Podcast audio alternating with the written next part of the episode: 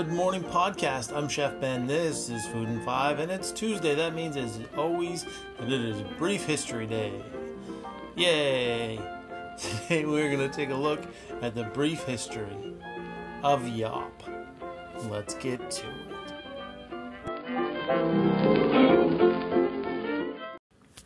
So, first of all, I know that a lot of you listening are from the US and are probably wondering what the hell Yop is. Turns out you guys don't really have it. So let me clear up what I'm talking about. Yop is a drinkable yogurt made by Yoplait. That's about it. It's a slightly more liquid but still yet creamy yogurt you drink out of a tiny bottle. It is sold in Canada, France, Belgium, Switzerland, the UK, and Sweden.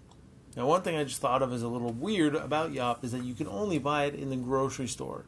It's in the dairy aisle with all the other yogurt, and it comes in singles or six packs. Just seems like the type of thing you would find in convenience stores, but you can't. Just grocery stores. So, where does Yop come from?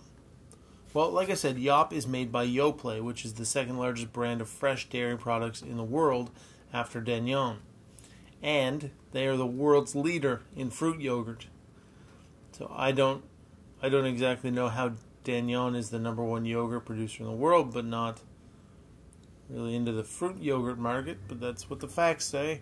And what's interesting is that Yoplait is the number one yogurt brand in the US, but they don't sell Yop there. That's a little odd. Anyway, let's take a quick look at Yoplait.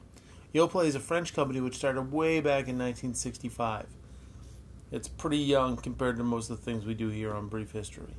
Uh, it was started by a consortium of six dairy co ops comprised of over 10,000 dairy farmers. They got together to create their own company. The names of the two leading co ops, Yola and Coplait, were, that's Coplait, not Cold Play, were joined and Yoplait was born. Not long after that, they produced the world's very first fruit yogurt. Now, think about that. So, the company started in 1965. In 1967, they launched the world's first fruit yogurt. Is it not crazy that there was not fruit yogurt or yogurt with fruit in it before the late 1960s? I think that's insane. Anyway, as an interesting aside, their original logo was a six petaled flower which represented the six co ops that formed the company. In the early 2000s, not wanting to stay connected to their history, I guess, I don't know why, but they phased out the six petal logo, replacing it with a five petaled flower. Now, in 1974, about seven years after releasing their first fruit flavored yogurt, and apparently the world's first fruit flavored yogurt, Yoplait launched Yop, their drinkable yogurt. Now, in 2011, General Mills bought 51% of Yoplait and started instituting some changes. One of the big changes GM made was to Yop, though it took them a few years. In 2015, they redesigned the uh, packaging and branding. The original tapered bottle had been around since the brand was launched in the 70s and had been heavily, heavenly, excuse me, had been heavily criticized by animal rights activists who claimed that the bottle was the perfect dimensions for tiny animals to get their heads stuck in and suffocate or die of dehydration. The new bottle has a wavy design that is easier to hold. I'm not sure if this is better or worse for the tiny animals. They also changed the recipe, removing all artificial colors, flavors, uh, and preservatives to catch up with the market demand. So now moms can be happy giving their kids a little yop. Now, depending on where you live in the world, you may have different flavors available. For example, banana and blueberry are only available in Canada. Take that, rest of the world. But chocolate and coconut are only available in Belgium and France. Damn it. Other flavors include energy, which is peach, pineapple, and cereal, also only found in Belgium and France, and lemon and mango, which also only found in Belgium and France. Looks like Belgium and France really gets the uh, the plus side of the Yop flavors here. Peach, which is only available in Canada, is another flavor. Also raspberry, red fruits, strawberry, strawberry banana, strawberry vanilla, tropical, and plain old vanilla. Now, if you've never had a Yop, I recommend grabbing one if you ever come across it.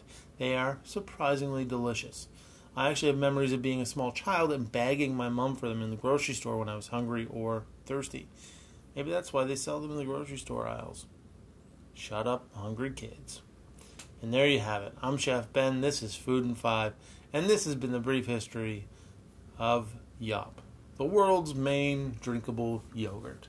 You can follow me on Instagram and Twitter at Chef Ben Kelly. And if you haven't, why not? Go over there, give me a follow. Come on, guys. What's your problems? What's your problems anyway? Uh, and on Facebook at Ben Kelly Cooks. And Facebook is really kind of the central point for all things uh, Chef Ben. All the blog posts, everything gets put there. The Facebook Live shows there. It's all there. And again, that's facebook.com forward slash Ben Kelly Cooks. Uh, as always, thank you so much for listening to the podcast. And if you like the podcast, why don't you go tell your friends about it? You know, just one friend, two friends, three friends, however many friends. You just tell them, you say, hey, go listen to, to this podcast. Anyway, that's it. That's it for today. I hope that you have a fantastic Tuesday. I'll be back tomorrow with another great episode of Food and Five. Uh, we're gonna we're gonna look at something tomorrow. I'll tell you then. Uh, have a great day, everybody.